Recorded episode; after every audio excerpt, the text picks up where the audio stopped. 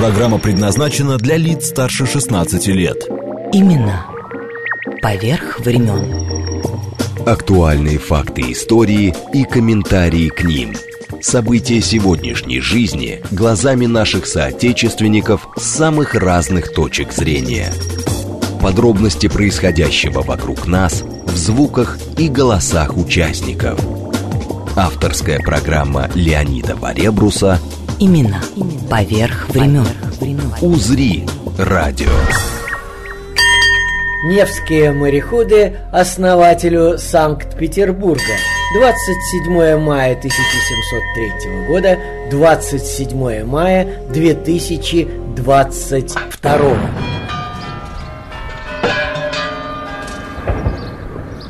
Называется плавсостав. Так вообще везде говорят, моряки, речники ходят, Ну да, да, да. а значит вообще пишется плавсостав везде. Ну, Я уже посмотрел. Капитан-механик. Ну, Как давно? На этом теплоходе с 90-го года, Сколько а на лет, реке с 80-го. да? А почему вот, кстати, река-то так притянула? Я потомственный речник. С ранних лет, ну, с детства, меня родители брали с собой плавание на все лето. Потом, когда школа пошла, каникулы, ну, короче, я с ними проводил все время на реке. Включаем мотор или заводим? Запускаем.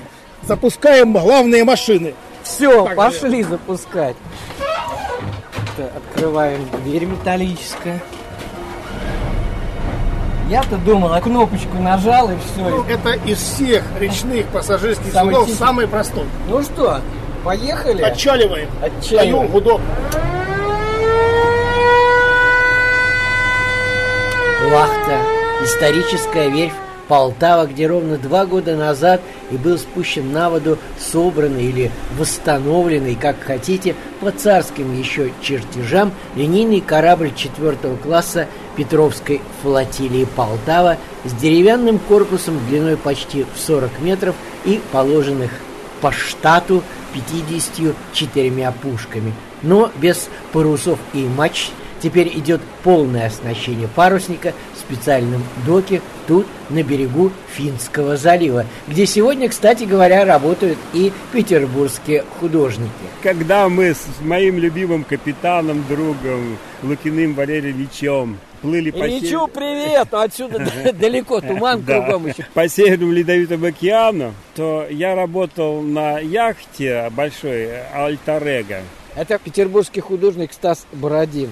Там яхту качал он на волнах, ну это красиво, приятно. Но еще на яхте был старый генератор, который вибрировал так, что все тряслось. Но яхта тоже же потряхивала. Ну, вот так щас. яхта плавно, а вибратор, он есть вибратор. И потом, когда мы собрались с группой матросов, капитан, они говорят, как вы так могли работать? Волны качают. Да еще 20 минут пишете всего картину. Еще вибрация такая. Я говорю, спасибо, ребята, вы мне нашли новое название моей техники. Живопись в стиле вибромазка. Но сейчас мы на берегу залива, здесь Мольберт. Наш капитан Валерий Ильич, самый знаменитый яхтенный капитан в Петербурге. Ему 78 лет.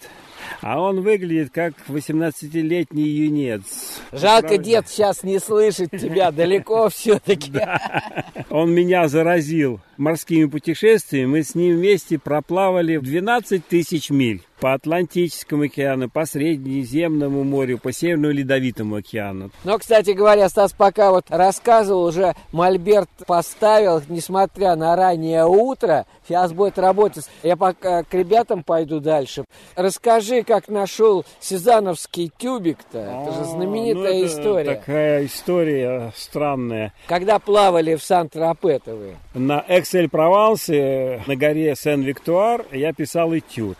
Ну и что-то я зашел в камни, в кусты, и смотрю, тюбик лежит. Я его поднял. А тюбик времен Сезана. И когда его атрибутировали, оказался... Тюбик такие выпускали 906 года. Тюбик поля Сезана. У меня реалитет. Правда, я еще отпечатки пальцев не снимал, но надо снять.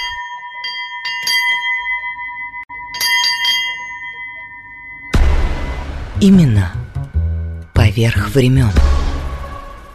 Как шло строительство многотонного парусника, говорим с главным строителем верфи в районе Лахты, на берегу Финского залива Михаилом Плехановым, подтвердившим, в мире нет ни одного судна на нынешний пока момент, восстановленного с такой степенью точности. Предполагается, что парусник как музей откроется в 2023 году и будет пришвартован поблизости. Отсюда тоже очень хорошо видно возле культурно-исторического центра, который расположится у парка 300-летия Санкт-Петербурга между Лахтинским проспектом и Приморским шоссе, рядышком как раз со станцией метро «Беговая» Невско-Василиостровской линии. В самом парке уже есть фонтан со страннейшим, я бы сказал, гранитным сооружением, то ли имитирующим ощетинившиеся глыбами гранита растральные колонны на стрелке Васильевского острова,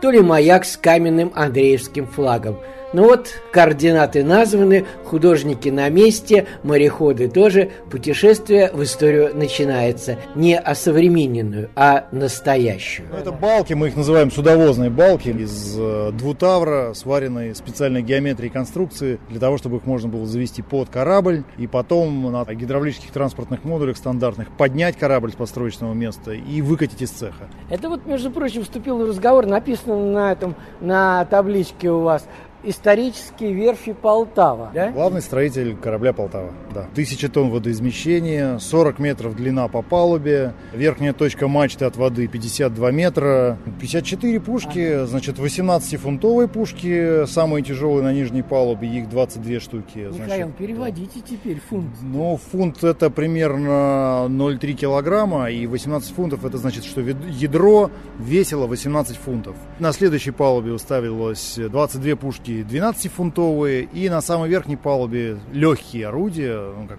не такие уж они легкие, это 6-фунтовые орудия. Слушайте, ну вы за 5 лет, это вот в 2013 году до 18 до мая месяца, вы же тут, наверное, насмотрелись, как это все растет.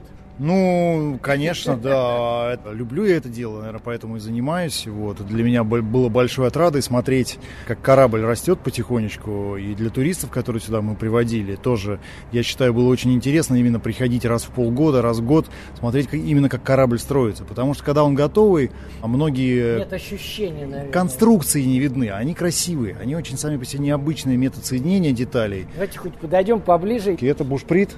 Вот, а это фок Чего, простите? Бушприт, бушприт. А это мачта, которая устанавливается впереди, в носу корабля под наклоном. Михаил, сколько же она Она метров? 700 миллиметров диаметра, метров, э, если я правильно помню, она 22. Она пустотелая, то есть, э, конечно, у Петра так, такой возможности клеить пустые мачты не было. Вы их клеили? Они клееные мачты. Ну и Петр тоже уже такие крупные мачты для таких кораблей. Он уже делал не из единого бревна, а из восьми более тонких бревен, но тоже длинных. И соединяли их специальными замками, железными обручами.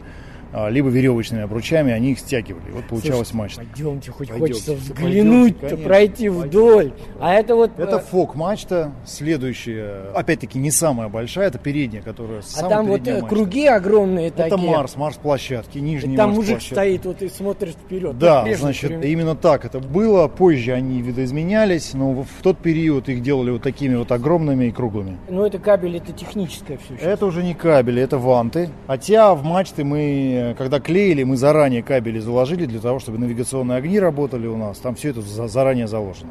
Слушайте, Михаил, а вот эта штука крестообразная? Это салинг.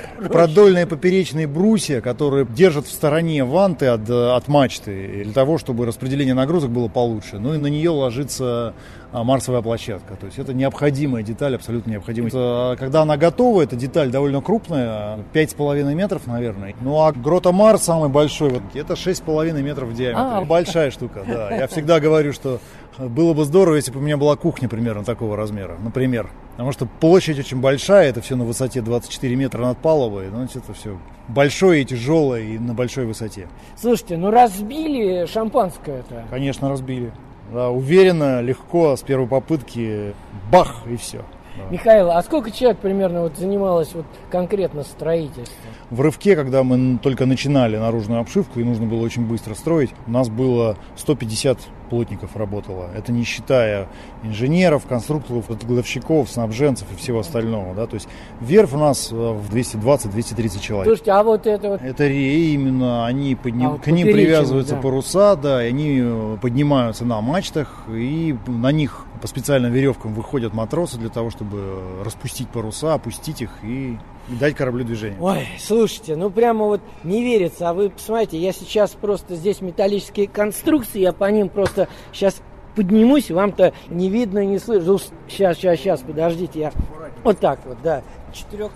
Это 400-й швеллер колонный. А это подушки боковые подпоры. То есть основная... Подушки без пуха, это деревянная Ну, подушки, да, это деревянная, и верхний слой, видите, он специальным образом направлен, чтобы сминаемый. Вот этот верхний слой, он считается сминаемым. Слушайте, они прямо скреплены все. из Ну, они скреплены, такие. чтобы в момент подъема они не рассыпались.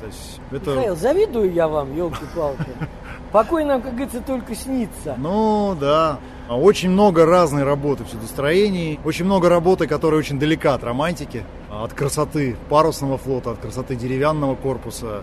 Ну, что делать, это работа такая. Впереди резная скульптура. И лев э, – это носовая фигура наша. Думаю, господи, красота-то какая. Пойдемте посмотрим поближе. Конечно. Гнули Просто мы. народ, вы-то, э, мы с Михаилом стоим, я вижу перед глазами. вот Изогнутые конструкции, да. Да, это да, да. ригели носовой, то есть ко льву от корпуса идут э, изогнутые конструкции. Называются они ригели или регели. И они собраны из э, ну, полупрямых кусков дерева. То есть мы брали деревья, желательно изогнутые, и из них строили это с А я использованием думал, вы замков. тут это сгибали. Ну, мы это то мы гнули. Когда мы строили обшивку и внутренние связи, нам приходилось тоже гнуть. Парить древесину, гнуть, ну, без этого не обойтись. Нам приходилось это делать. Ну, наверное, за буднями э, о романтике о красоте э, объекта, который мы создаем, мы часто забываем. И только когда либо родственникам и друзьям, туристам показываешь корабль, наверное, только тогда ты другими глазами смотришь. У меня вся семья, она практически участвует в строительстве. У меня супруга работает в конструкторском бюро нашем. Зовут-то как? э, Лидия, Лидия Плеханова. Вот, э, сын здесь же в яхт-клубе занимается парусным спортом, то есть мы в проект Люди глубоко морс... интегрированы. Нет, приморские. Приморские, приморские, да.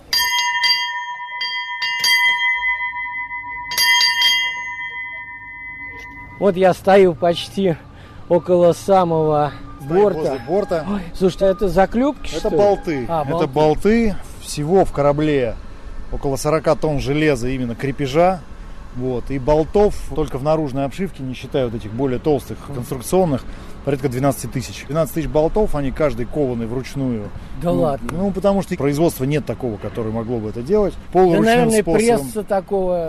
Да нет, пресса, я уверен, есть такие, но так как они нужно заказывать их мелкими партиями, получается, что довольно дешевле рядышком заказать в кузне. У нас есть кузня на территории, они делают э, голову, потом мы везем все это на Балтийский завод, окунаем в цинк в горячий, и вот таким образом получается болт. Прям целая технология. А говорят этих деревянных петровских времен, ну я имею в виду аналогов петровским гвоздям. Ну, если бы, Деревянных. э, значит, Петр не использовал железные болты, у них не хватало железа, они железо в основном оружие использовали, вот они использовали на геля деревянный, то есть это деревянный цилиндр с двух сторон расклиненный. Не самый надежный способ крепления, именно поэтому одна из причин, почему корабли довольно быстро начинали течь, расшатывались, внутрь поступала вода, начинали гнить. И средний срок жизни такого корабля в петровские времена от 15 до 20 лет максимум. Михаил, а вы как специалист, сколько дадите вот вашему нынешнему? Это все очень сильно зависит от того ухода, который мы будем э, оказывать э, кораблю. Но первое, что палубы к гниению подвергаются, и обшивка наружная. А И палуба и наружная обшивка выполнены из лиственницы, поэтому 20 лет довольно легко а, этот корабль проживет. А дальше нужно будет смотреть внимательно, что нужно менять, какие части, чтобы жил Мне дольше. даже, мне даже не верится-то, а. Эх, Леонид Варебрус. Имена. Поверх времен. Как шло строительство многотонного парусника, говорим с главным строителем верфи в районе Лахты на берегу Финского залива Михаилом Плехановым и короткая историческая справка. Полтава – это русский 54-пушечный парусно-линейный корабль четвертого ранга, спущенный на воду 15 или 26 июня 1712 года со стапеля Санкт-Петербургского адмиралтейства. В строительстве корабля принимал участие Петр I. Строителем боевого корабля царь назначил Федосея Скляева, оставив за собой функции главного строителя. Во время своей службы с 1712 по 1732 год Полтава входила в состав Балтийского флота. До окончания Великой Северной войны принимал участие в шести крупных морских кампаниях 1713-1717 и 1721 годов. Главные бои – сражение на Балтике у мыса Гангут, ныне финский остров Ханка, между русским армейским флотом и шведским отрядом из десяти судов, ставшим первой в истории России морской победой русского флота период боевой службы линейного корабля на нем дважды держал свой флаг Петр I, а название «Корабль четвертого ранга Петровской флотилии» получил в честь победы русских войск Петра I под Полтавой в 1709 году над армией шведского короля Карла XII, пробитая шведской пулей шляпа царя и нагрудный медный щиток с вмятиной от попадания другой пули хранятся в собрании Эрмитажа. Теперь к этим раритетам добавляется и корабль Полтава.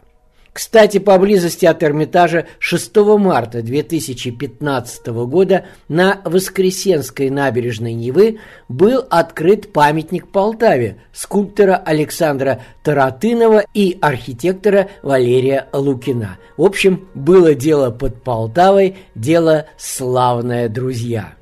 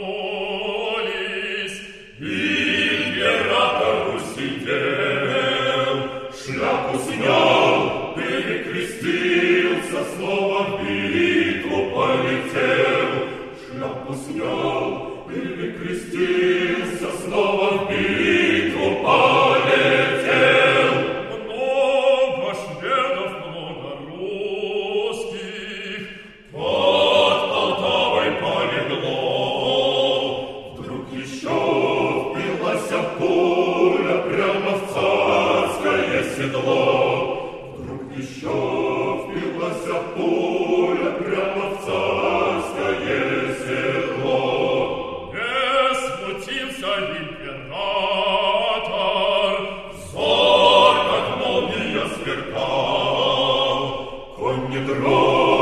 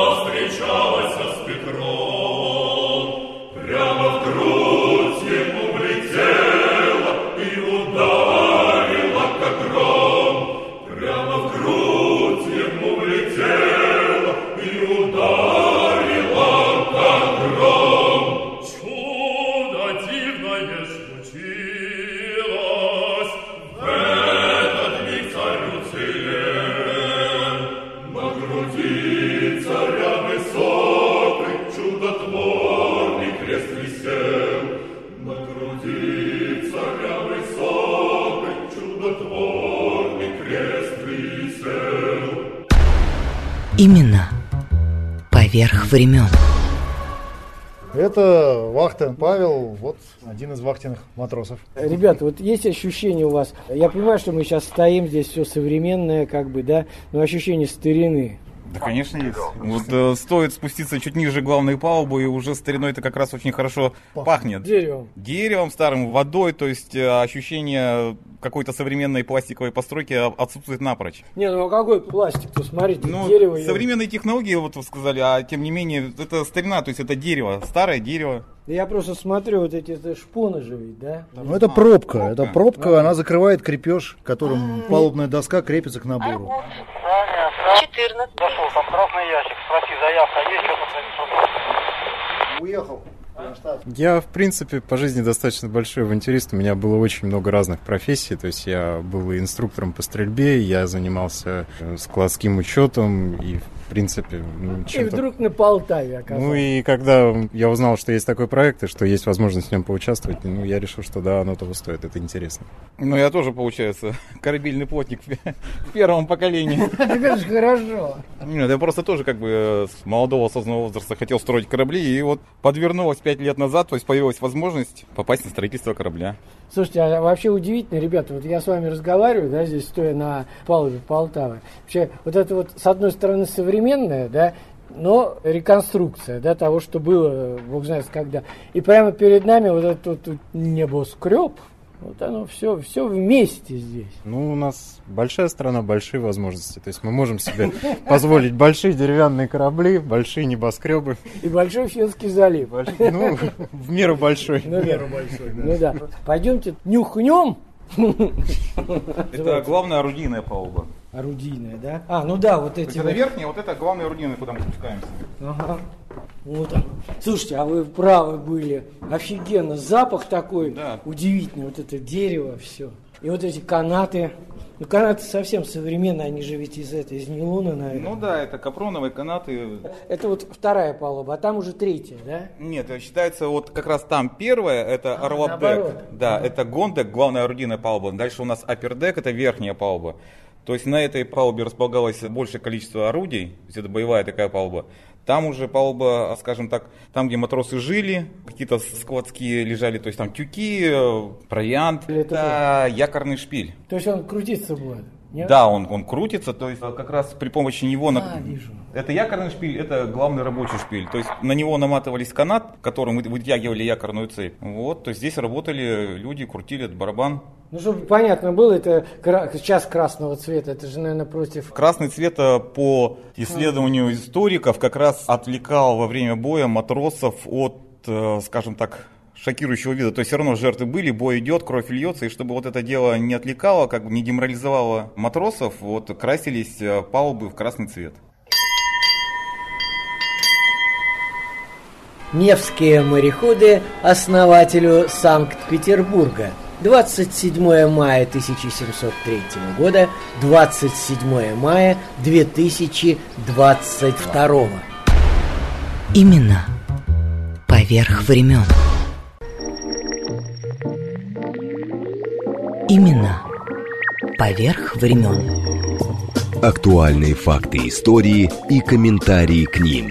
События сегодняшней жизни глазами наших соотечественников с самых разных точек зрения. Подробности происходящего вокруг нас в звуках и голосах участников. Авторская программа Леонида Баребруса Имена поверх времен. «Узри» радио.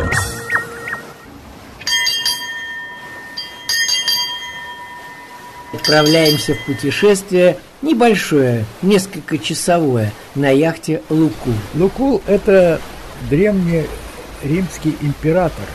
До него турки приходили с эскадрой и грабили итальянские берега, прибрежные города. И Лукул обратился в Сенат. Давайте денег, будем строить флот настоящий, и дадим отпор туркам. И они действительно построили этот флот, обучили его. Вот. И когда турки пришли, его встретило настоящее вооруженное сопротивление. Разгромили турок, но, видно, турецкий паша не поверил и послал второй раз. И второй получили. И больше турки в Италию не ходили, а ходили только в Грецию. Невские мореходы основателю Санкт-Петербурга. 27 мая 1703 года, 27 мая 2022. Именно поверх времен. За бортом не только старинная весь, окутанный туманом Араненбаум в переводе с немецкого «померанцевое» или «апельсиновое дерево», резиденция петровского вельможи Александра Меньшикова с супероригинальным и хулиганским морским каналом для прибывающих по морю кораблей и древний парк с удивительной гранитной памяткой на одном из его зданий, где 1 декабря 1916 года состоялся смотр первой в мире роты, вооруженной автоматическим оружием, разработанным конструктором Владимиром Федоровым под руководством которого в Ораненбауме оно и испытывалось. Мы идем в Лахту, на другой берег Финского залива, по прямой – к Газпромовскому небоскребу, где продолжается достройка легендарного корабля петровских времен Полтава. Сейчас самое время начать слушать капитана-наставника Валерия Лукина. Право, стоит послушать человека, у которого все было предопределено с раннего детства. Не верите? Именно поверх времен. Я был в детском саду, и у нас готовился праздник, Новый год. В то время всем мальчишкам шили матросскую форму белыми рубашечками с синими воротниками. А мама моя, что и вбрело в голову, и когда наступил праздник, я, как голосистый, стал впереди. Мы из кубиков сделали, как корабль, большие кубики. Нос корабля сделали, встали там. И запели. Ходят волны большие-большие, вот такие большие, как дом, мы бесстрашные волки морские. Снова в бурное море плывем и потом рука, руками показываем. Якоря мы подымем вот так. Потом опять руки вверх. Паруса мы поставим вот так. Веселее, моряк, веселее, моряк. Делай так, делай так и вот так. Первое вот какое-то начало было морское. Потом в классе в пятом мы с ребятами купили книжку «Как построить модель яхты». Это олимпийский класс. И на подоконнике в подъезде давай вырубать киль этого будущего парусника. Гром, треск, опилки, щепки, стружки. Жители побежали к управдому. Приходит он, фронтовик, с тросточкой, в потертой гимнастерке, в таких же солдатских брюках. Что вы тут, ребята, делаете? Строим модель парусной яхты. Ага. Вы знаете что, ребята? Вы здесь все приберите, чтобы было чисто, как было. А через две недели зайдите ко мне. Знаете мой кабинет где? Знаем. Ну, через две недели мы приходим. Он ведет нас в соседний дом, открывает ключом дверь, Впереди нас, значит, мы увидели, наверное, метров 7-8 в глубину, в полтора этажа высоты и два верстака под наш рост детский. Мы обалдели. Вот вам мастерская, стройте здесь свои модели. Мы думаем, ну что, надо строить настоящую лодку. В каком городе был -то? Это было в городе Магнитогорске. И мы пошли на берег Урала, там стояли лодки. И мы взяли карандаш, бумагу, рулетку, тогда рулетки не было, складной метр, давай все мерить. Как, что, где, чтобы не ходить каждый раз, это туда идти километр с лишним. Все зарисовали, потом пошли к родителям выпрашивать деньги. На рубанок, на топор, на пилу, на коловорот, дырки делать. Ну, выклинчили мы денег, дали нам, и мы пошли на рынок, выбрали себе инструмент. Кстати, в нашей компании был профессиональный столер.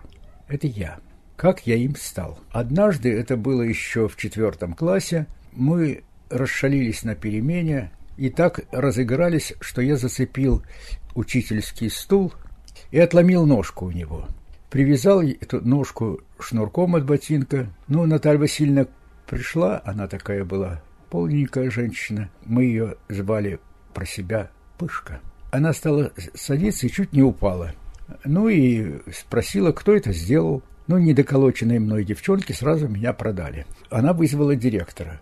Приходит директор, все это выслушал, берет в одну руку стул, в другую меня и ведет по коридору, ведет на лестницу, на следующий этаж, на следующий ведет, чувствую, уже после первого этажа в подвал. Понятно. Бить Би- будет. бить будет. Привел в столярную мастерскую. Вот, и говорит столеру, Макар Васильевич, вот я тебе привел парня, он очень ловко ломает мебель. Научи-ка ты его делать ее. И он меня научил, как работать продольной пилой, как поперечной, как строгать. Большие доски нужно было строгать инструментом, назывался двуручник. Большой рубанок, один тянет, другой толкает. Он меня учил, учил, всему этому научил. И к нам поступил заказ сделать 8 больших табуреток, именно больших, на каждый этаж школы. Бочки там с пальмами, с фикусами были. Вот их надо поставить не на пол, а на табуретки большие. И вот мы стали их делать. И стали уже вдвоем, он с меня, значит, все показывает, как долбить там, как вставить, ставить поперечинки, как ножки вставлять. Делаем, делаем. А теперь, Валерик, две табуретки делаешь сам, я только буду присматривать. Ну и я действительно сделал две табуретки сам. И мы склеивали все это э, на столярный клей, варились. Клей такой. А теперь сделай одну нормальную для человека сидеть. Я сделал такую табуретку. Он говорит, эту табуретку отнеси маме, подаришь. Приношу ей, говорю, мама, вот тебе подарок. Она села на диван, смотрит на меня, выпучив глаза и говорит, «А, воришку воспитала. Я ей все давай объяснять. Взял ее за руку и повел к Макару Васильевичу. Он ей все рассказал, что это вот на самом деле, вот смотрите, это он все сделал, значит. И, в общем-то, я в глазах мамы подрос. Поэтому на этой верфи, на нашей новой, был у нас профессиональный столер. Материалы где взять? Недалеко от нас, ну, где-то, может быть, в полукилометре, строился будущий индустриальный техникум. Стройка была обнесена забором сеточным, а была зима. Мы подлезли под сетку, увидели, где лежат материалы, и длинной проволокой зацепим доску, пролезаем опять под забор и вытаскиваем по снегу. И так натаскали себе на лодку. Теперь нам нужны были гвозди, шурупы, опять к родителям, дайте денег. Пошли, все купили. На рынке купили все. В магазинах тогда ничего не продавалось. Много лет спустя я был в Канаде, когда был в трансатлантическом рейсе под парусами. Я зашел случайно супермаркеты строители. Зашел в такой магазин. Я был ошеломлен. Заходишь, вот тебе материалы, вот тебе фанера, вот тебе доски, вот тебе брусья. Все есть. А что у нас в это время было? Один парень работает на заводе на одном, а другой на другом. Петя, принеси мне вот такое-то сверло. Петя принесет. Вася, а ты мне можешь принести ключ гаечный вот такой? Он принесет. ничего этого в магазинах не было. Вот, и мы начали строить эту лодку. Построили киль, это несущая часть судна, к ней транец, это кормовая часть, и штевень, это носовая часть, заостренная часть судна. Это сделали, потом шпангоуты, это рамы такие, которые, значит, внутри судна ставятся шпангоуты, и они держат борта. Это мы все сделали, теперь можно обшивать досками. Померили, какие доски, чтобы у нас были ровные, отпиливали, отстругивали, значит, подгоняли. И начинали сразу две. Это я сказал, что, ребята, сразу две.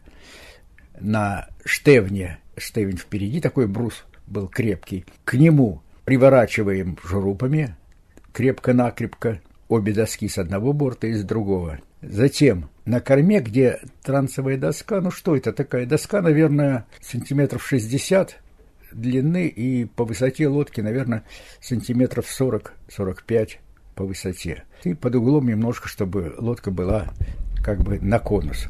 Когда на носовой части все закрепили, тогда эти длинные доски, не отпиленные еще сзади, начинаем огибать вокруг шпангоутов. Чтобы они у нас подходили и никуда не девались, мы их связали веревками, в середину палочку и крутили палочку. Наши две доски коснулись транса. Вот тут мы, значит, их и приворачиваем шурупами крепко-накрепко. Таким образом у нас получились борта. А погиб на днище это была небольшая, там проблем не было. Шпангоуты соединили досками, получились так называемые сиденья, которые называются по морскому банке. Теперь нам нужны были весла. Весла мы сделаем, у нас вопросов нет, у нас инструмент, материалы есть. Нету ключен, которые обнимают весло и вставляются в борт, и можно грести. Ключины можно было взять только на водной станции. Мы туда пришли, к сторожу, вот нам нужны уключены. Он говорит, несите мне хлеба, денег и папирос. Ну, у одного парня был брат курящий, то ли он выпросил, то ли украл у него пачку беломора. Хлеб я принес, а денег, ну, там мы собрали какие-то деньги. В общем, отдали ему все это. Он отдал нам уключены и вот эти замки, в которые вставляются они в борт. Все закрепили, весла сделали, попробовали, все. Руль нам нужен. На корму нужно повесить руль. Мы купили две дверные петли – поставили одну над другой, сделали руль, вставили туда тоже петлю одну, и потом одеваешь просто как на дверь, и все, руль у тебя вращается. Да, и румпель сделали. Румпель – это вот э, такое древко, которое, значит, э, выходит от руля, и сидишь на кормовой банке и управляешь лодкой. Все, ребята, а хорошо бы нам еще парус поставить. А в это время как раз шел в кинотеатрах первый советский цветной фильм «Садко», как русский купец на своей ладье под парусом плыл в дальние страны торговать. Мы посмотрели несколько раз, все, как у него там этот мачта стоит, как этот рейс стоит, как они управляют, там было довольно-таки хорошо было сделан фильм. И, ну, все нам понятно. Мачта, рей, парус и края паруса обшить, это мы уже знали по книжке «Морское судостроение». И пошел я к маме, попросил у нее две простыни. Как она глупенькая пошла на это, отдала. Отдала мне две простыни, если бы она знала, что это будет дальше. Вот, из белевых веревок сделали по краям паруса пришили электросы. Это вот чтобы мягкая ткань не рвалась. Со всех четырех сторон эти электросы пришили. И гику сделали все, чтобы крепилось гику, а чтобы управлять внизу парусом, шкоты, и сделали такие, мы тогда не, уток не смогли сделать, потому что утки такие, ну, для ребенка довольно-таки сложная вещь. Просто штырьки такие просверлили и деревянные штырьки воткнули, и вокруг них заматывали шкоты. Все получилось у нас. Потом пошли к строителям ночью и украли у них смолу, вар. Мы возле нашей мастерской разожгли костер и в ведре расплавили этот вар и им обмазали лодку. Она у нас стала черная, ровненькая и водонепроницаемая. В это время мы еще читали о подобном же случае, произошедшем в Архангельске. Там ребята сами построили яхту, лодочку. Вот, и назвали ее «Ласточкой». Ну вот, мы взяли белую краску и на носу написали «Ласточка». Пошли опять к этому нашему шефу, управдому, говорим, дай нам подводу.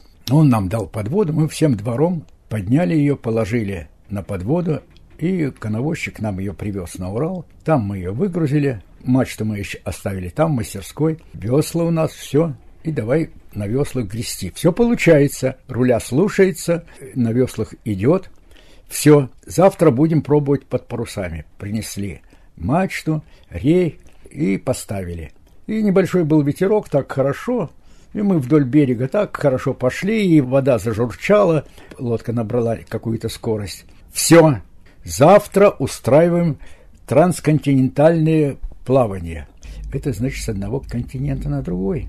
Правый берег в Магнитогорске Урала находился, правый находился в Европе, левый в Азии. Сообразительные. Да, вот. Трансконтинентальное плавание. И мы пошли. Примерно где-то уже, наверное, метров в ста от берега шквалик, и мы перевернулись. Перевернулись, у нас даже жилетов спасательных не было. И на наше счастье идет спортивная яхта, и увидела, что мы там кувыркаемся, подплыли. «Ребята, залезайте!» Мы залезли, говорим, а нашу лодку возьмите на буксир, оттащите к берегу. Нет, лодку мы не будем тащить, мы прыг за борт. Они смотрят, с кем они имеют дело, с придурками. Подошли к лодке, ну, мы залезли, они подошли к лодке, за мачту ее подняли, ведрами откачали воду и потащили. И притащили на водную станцию. У них там была секция парусного спорта. И дело в том, что как раз вот в это время из Ленинграда пришли пять новых яхт. И одна у них была такая большая. Шесть стало у них эмок. И осталось три Олимпика, это маленький олимпийский класс, меньше еще Фина, если кто-то знает, что такое Фин, то олимпийский класс тоже хорошая лодочка, в нее даже пять человек мальчишек облизало. Нам дали каждому по лодке, стали нас учить, и с, и с тех пор я стал капитаном. Какой самый первый трансконтинентальный? Это было в 84 году. Впервые наши яхты пустили в трансатлантическое плавание, то есть через океан Атлантический. В Ленинграде в то время проводился Кубок Балтики, это Ленинград, Рига, Таллин, Клайпеда. В Балтике мы уже плавали. И пошли мы вот в этот рейс. Плавание начиналось где-то в мае, поэтому лодки наши пришлось везти в Европу на пароходе, потому что Финский залив был во льду, и мы не могли пройти сами. И нас привезли в Сен-Мало, во Францию. И после этого мы пошли в Плимут, английский порт, откуда все начинаются серьезные плавания. Кругосветки, трансатлантические гонки. Там даже мыс Старт называется, прямо рядом с Плимутом. Плимут – это родина английского пирата Дрейка. Он купил себе аббатство, церковь большую, перегородил ее на три этажа, и получился у него такой большой дом. Последняя из Дрейков конце позапрошлого века умерла, и он стал государственным музеем. Пиратский флаг-то висит. А, ну да, конечно. Но Дрейк был такой интересный человек. Он договорился с королевой Викторией. Давайте денег, будем строить три корабля и будем грабить испанцев и португальцев, которые грабят южноамериканцев. И они пришли в Карибский бассейн. Индейцы, которые были обижены португальцами и итальянцами, оказали им содействие, сказали, что вот здесь вот грузятся эти корабли золотом, а там острова, вот можно спрятаться вот за этим островом и потом нападете на них. Дрейк их встретил, забрал все золото и вернулся. На каждый вложенный фунт получили 20. Такое было удачное плавание. Ну и потом дальше эти же плавания продолжались, и Дрейк даже обошел вокруг света, и пролив, которым он прошел, до сих пор называется проливом Дрейка. А ваш-то чем все закончилось? Вот наш. Мы стартовали в Плимуте, пошли на Канары, а с Канар там в сторону Америки дуют постоянные ветры, пассаты. Настроил паруса и идешь. 20 дней, и ты на Бермудах, почти не работая у парусов. На Бермуды пришли, все нам там показали, рассказали, какие Бермуды, как, что. Такой не вулканический, а просто какой-то подъем на океана, несколько десятков метров, вот эти отложения, которые животные умирали, там всякие ракушки, в несколько десятков метров эти скалы такие стоят. Они не скалы, а просто песчаник. Ильич, никто не пропал в Бермудском треугольнике? Нет, нет, но случай трагический был. Пока мы там стояли, я зашел на английский барк «Маркиз». Поздоровался, познакомился. Там молодой был капитан. Он взял в плавание жену с грудным ребенком. И он мне дал портрет своего судна. Кстати, это судно было построено позапрошлом веке и участвовала в 100 фильмах в Англии. И на второй день, как мы ушли из Бермуд, мы проходим мимо маркиза, ветер уже сильный, а они не убрали даже верхних парусов. Что случилось, я не знаю. В общем, он с таким креном шел, что мы видели его киль. Можете представить, он почти лежал на борту. Но мы маленькая яхта, мы ничем не могли ему помочь, тем более на таком ветру. Ну и потом мы узнали, что по радио передали, что маркиз утонул. Спасли восемь человек, которые были на палубе. Капитан и жена его все погибли. То у меня остался, значит, вот портрет маркиза с подписью капитана. Вот в Галифаксе устроили, это в Канаду мы пришли, первый порт после Бермуд в Галифакс, пришли, устроили там панихиду в церкви, вот по этому случаю.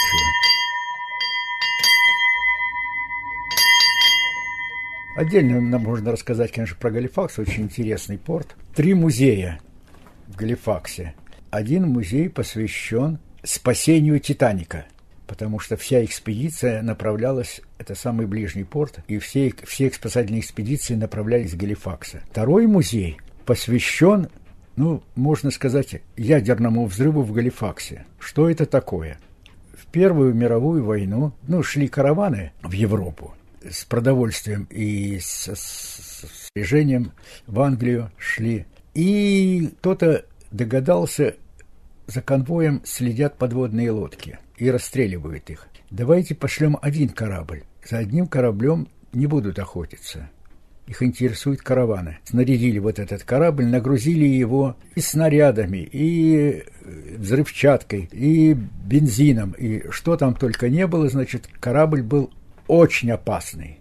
И когда он пришел в Галифакс, об этом знал только капитан порта, больше никто. Ну, это, конечно, он виноват, что он не проследил. Когда этот корабль вошел в гавань, мимо него прошел буксир, и каким он образом сумел зацепить бортом, чиркнул, и на палубе загорелся бензин. Команда быстро прыгнула в шлюпки и стала грести как можно дальше от судна, потому что все, они знали, что это такое. А местные жители высыпали все на балконы, на крыши домов, смотреть, ой, какой большой пароход и горит. И когда раздался взрыв, якорь нашли в шести километрах от места взрыва. Вы представляете, какой это был взрыв? Первые дома упали. Вот это был буквально ядерный взрыв. Вот такой мощный. Вот ему посвящен. Второй музей вот этой ужасной трагедии там погибло очень много людей. А третий, они построили спортивную шхуну Блюноус, синий нос. И эта шхуна выиграла престижную гонку в Америке. И это было, конечно, очень лестно канадцам, что мы у Янки выиграли такую гонку. И вот ему посвящен был третий музей. Сейчас в это время как раз уже была построена вторая, потому что первый Блюноус в войну работал тральщиком и подорвался на мине. Вот. Оттуда мы пошли на Ньюфаундленд и в Квебек. Продолжение разговора со старейшим петербургским капитаном-наставником Лукиным впереди. Невские мореходы основателю Санкт-Петербурга. 27 мая 1703 года, 27 мая 2022. Именно поверх времен.